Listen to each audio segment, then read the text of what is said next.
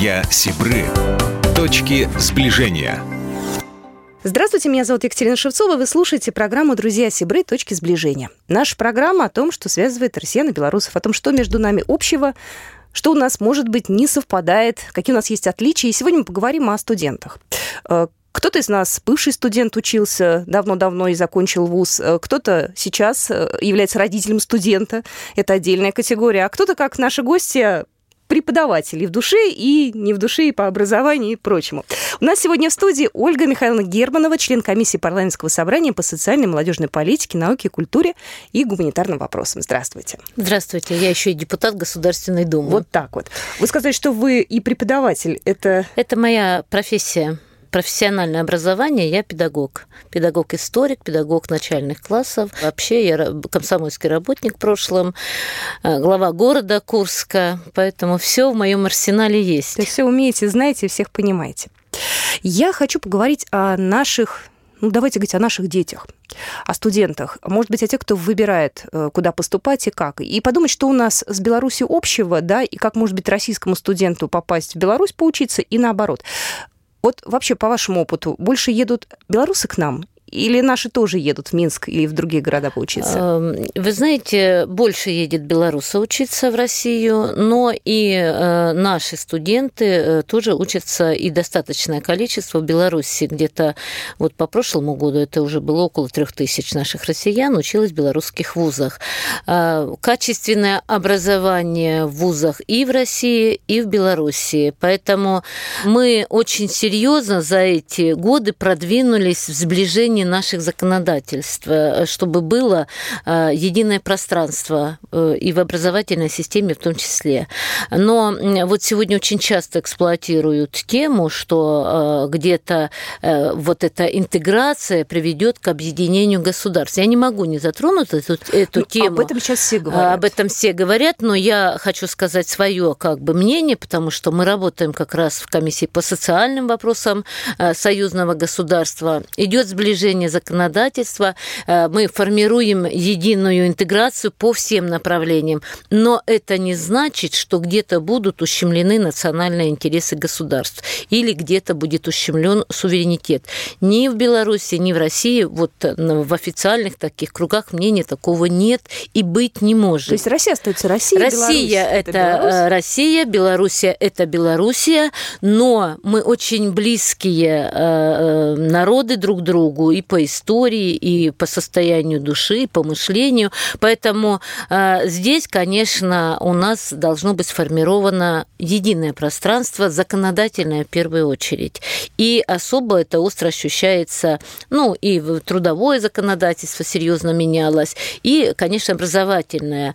Сегодня уже сформированы, подписаны и разработаны, еще будем разрабатывать нормативно-правовые документы, которые дают право поступления в российские вузы белорусским студентам. Белорусы поступают в российские, белорусские высшие учебные заведения на абсолютно равных правах. Если мы говорим о равных правах, это значит, что молодой человек из Беларуси может, сдав центральное тестирование, со своими баллами приехать и поступить бесплатно на бюджетное отделение в вуз России, Москвы, Санкт-Петербурга. Нет, это есть один нюанс. Ага. Он может поступить, но вот разница, где мы еще не достигли центральное тестирование и ЕГЭ, здесь у нас есть разница. То есть ни ЕГЭ не засчитывается при поступлении в вузы, ни центральное тестирование не засчитывается. Если россияне хотят поступить в вуз Беларуси, угу, они должны заранее подать заявку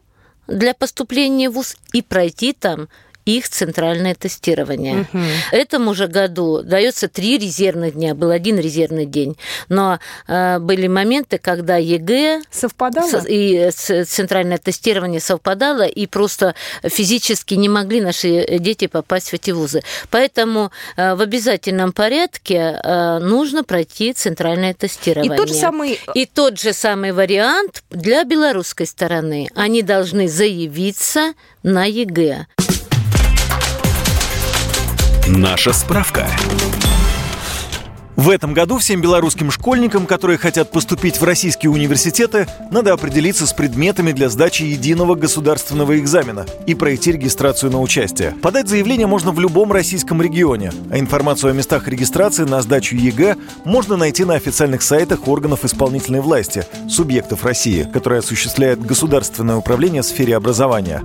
Они же определяют пункты проведения тестирования. Заявление школьники подают лично, предъявив документы, удостоверяющие их личность, или же это могут сделать их родители, а также другие уполномоченные лица. Подавая документы, надо также предоставить справку из образовательной организации, которая подтвердит освоение или завершение школьной программы в текущем году. В заявлении надо написать, какие предметы будет сдавать школьник. Их можно выбрать сколько угодно. Точное расписание экзаменов можно найти на официальном информационном портале единого государственного экзамена. Но есть еще один момент, такой момент, как квотирование. То есть есть определенная квота для белорусских, российских студентов по определенным отраслям, для особо одаренных и так далее. Вот есть квотирование. Почему не принимаются ни центральное тестирование, ни ЕГЭ? Потому что надо интеграцию начинать со школы, потому что именно разница в школьных программах. То есть мы сейчас отматываем назад время, да? То назад, есть, да. А возможно как-то унифицировать вот этот самый экзамен, да, то есть итоговый, да, ЕГЭ, там, это центральное тестирование, сделать каким-то, ну, образно говоря, одинаковым, что ли, чтобы дети сдавали и со своими уже вот баллами. Ну, вот сегодня работают над этой темой, потому что у нас разнятся немного стандарты, ГОСТы, поэтому вот эти моменты сегодня отрабатываются. Возможно, мы в перспективе все-таки придем к тому, что ЕГЭ будет засчитываться и центральное тестирование. Это очень важно на самом деле, потому что, допустим, детям приходится, ну, по сути, дважды проходить испытательные все моменты, чтобы поступить в вуз. Но если брать еще, допустим, признак единого пространства образования, наши дипломы российские признаются в Беларуси, белорусские признаются у нас, ученые степени, докторские, кандидатские, все это сегодня как бы признается на территориях наших стран. Если мы говорим сейчас о школьном образовании, насколько школьное образование в России отличается от белорусского? Есть отличия. Может быть, они не столь разительные, но они отличаются, потому что вот в этом направлении предстоит нам сегодня работать на сближении наших программ.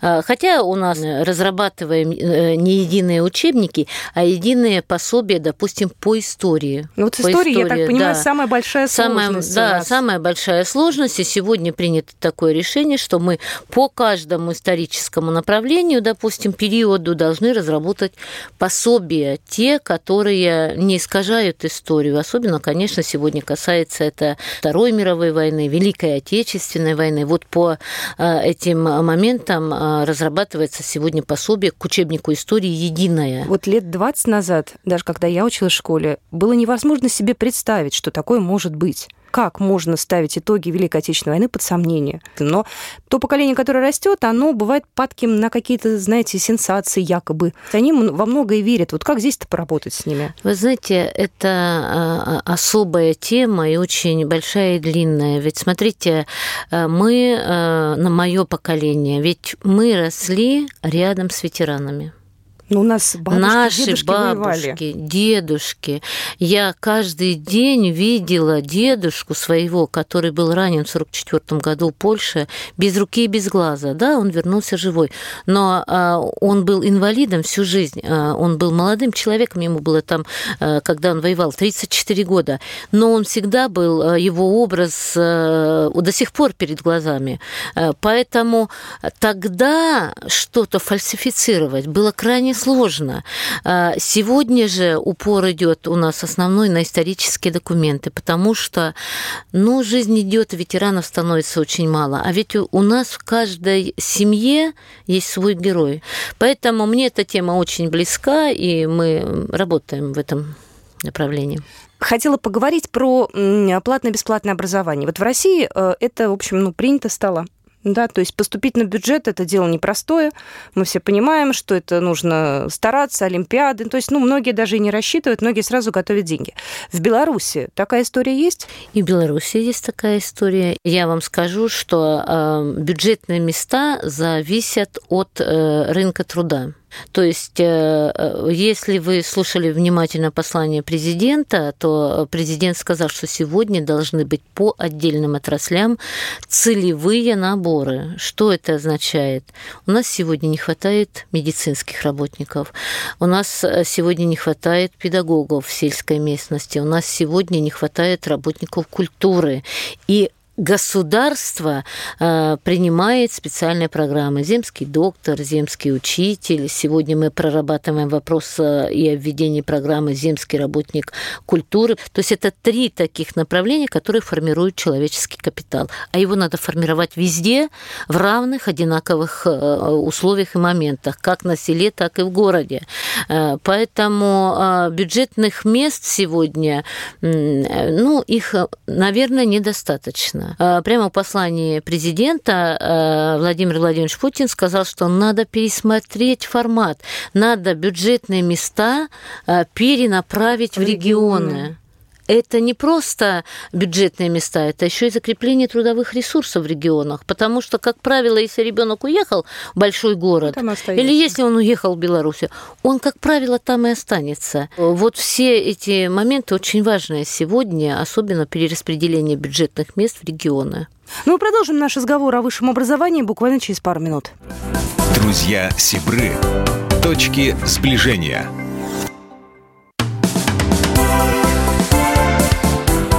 Друзья Сябры. Точки сближения. Мы продолжаем программу «Друзья Сябры. Точки сближения». Меня зовут Екатерина Шевцова, и сегодня мы говорим о том, как студентам учиться в России и в Беларуси, как поступить в российские и белорусские вузы, и как потом дальше развивать свою карьеру. Сегодняшний наш гость Ольга Германова, член комиссии Парламентского собрания по социальной и молодежной политике, науке, культуре и гуманитарным вопросам. Ольга Михайловна, человек, когда заканчивает вуз, наверняка уже думает о том, где он будет работать, хочется уехать в большой город, возможно, строить карьеру там. Небольшие города остаются без кадров. Как вы считаете, может быть, как в Беларуси и как в наше советское время, может нам вернуть распределение после вуза?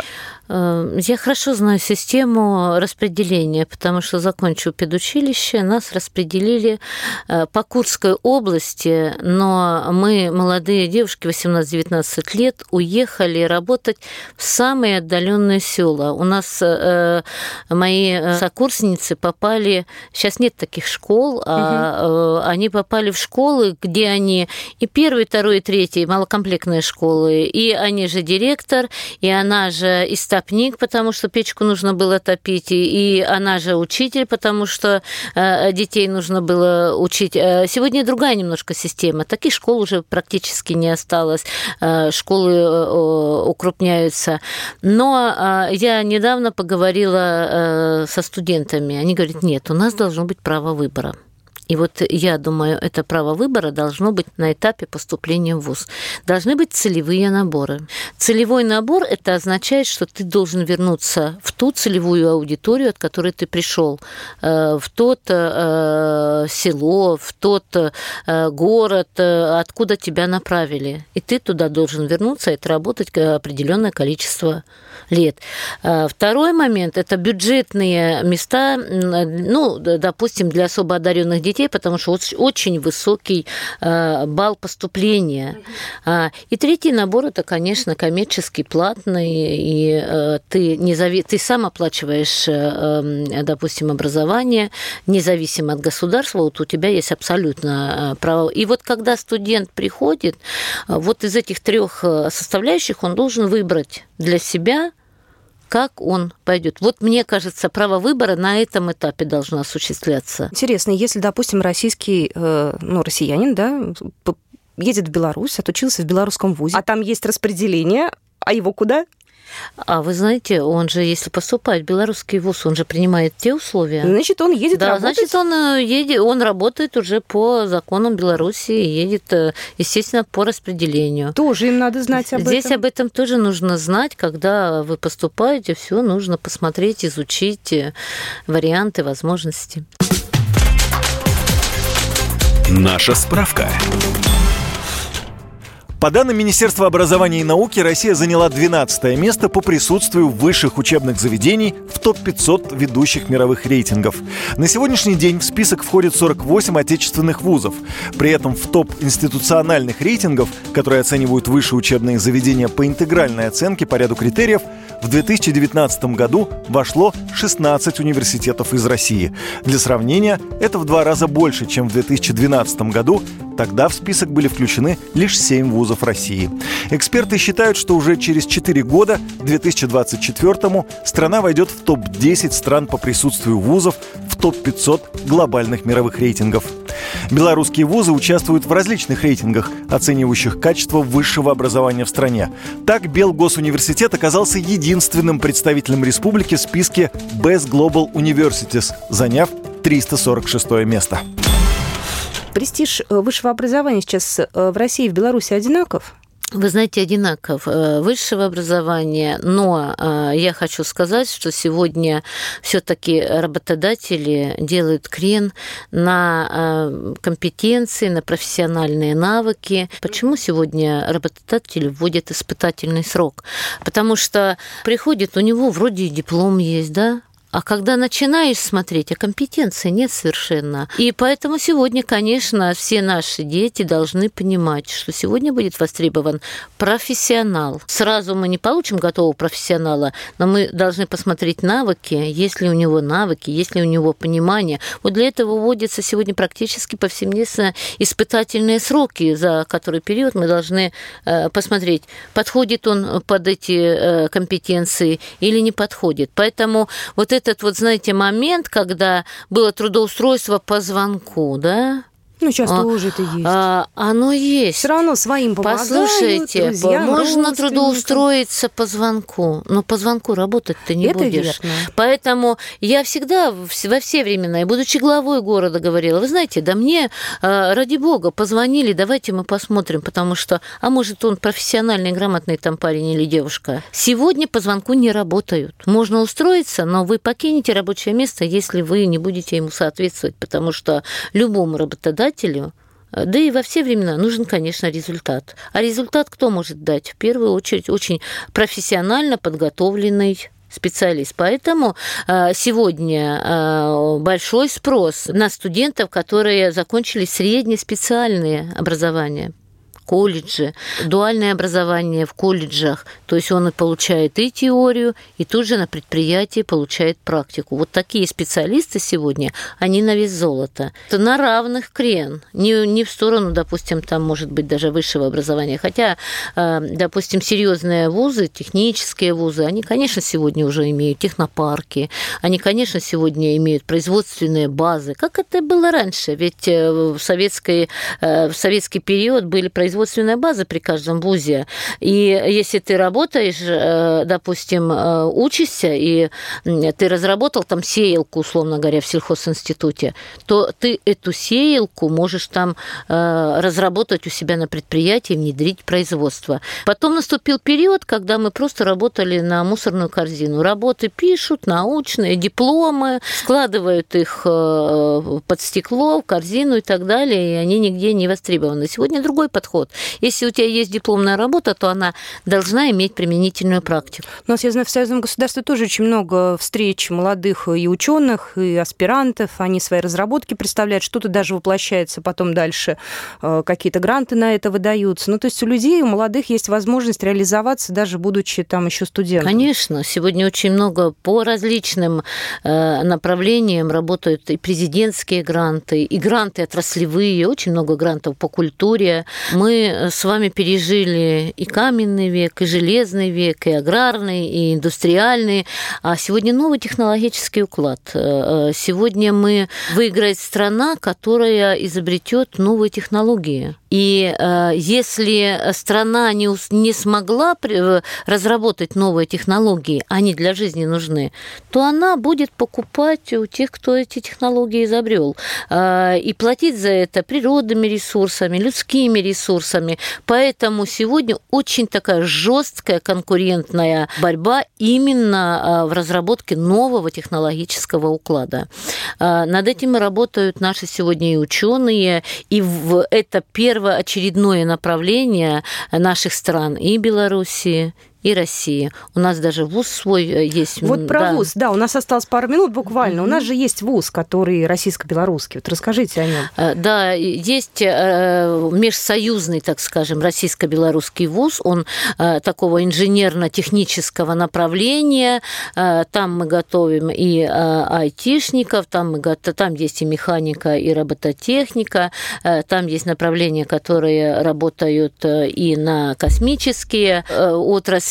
Вот в таком направлении, то есть он, скажем так, технический, да, вуз, мы его финансируем из союзного государства, мы материальную базу там поддерживаем, учатся там как бы в основном белорусы, наши российские студенты тоже есть, мы как-то говорим, слушайте, мы тут из союзного государства поддерживаем вуз, а учатся там белорусы, но суть в том, что дипломы там мы выдаем российского образца, и поэтому это очень важный вуз для нашей интеграции, для наших совместных научных разработок, для нашего формирования нового технологического уклада, потому что пришел период, когда роботы, робототехника заменяет людской ресурс, высвобождает тяжелый физический труд, и мы должны сегодня думать, а куда же будут деваться люди, которые высвободились. Это очень серьезная проблема. А как поступить в этот вуз? Как туда попасть? Так же, как и в остальные вузы, то есть на тех же правах абсолютно. Там экзамены, подаете документы, поступаете. И тоже, как есть в обычных вузах, бюджетная история. Бюджетная история, коммерческая история, да.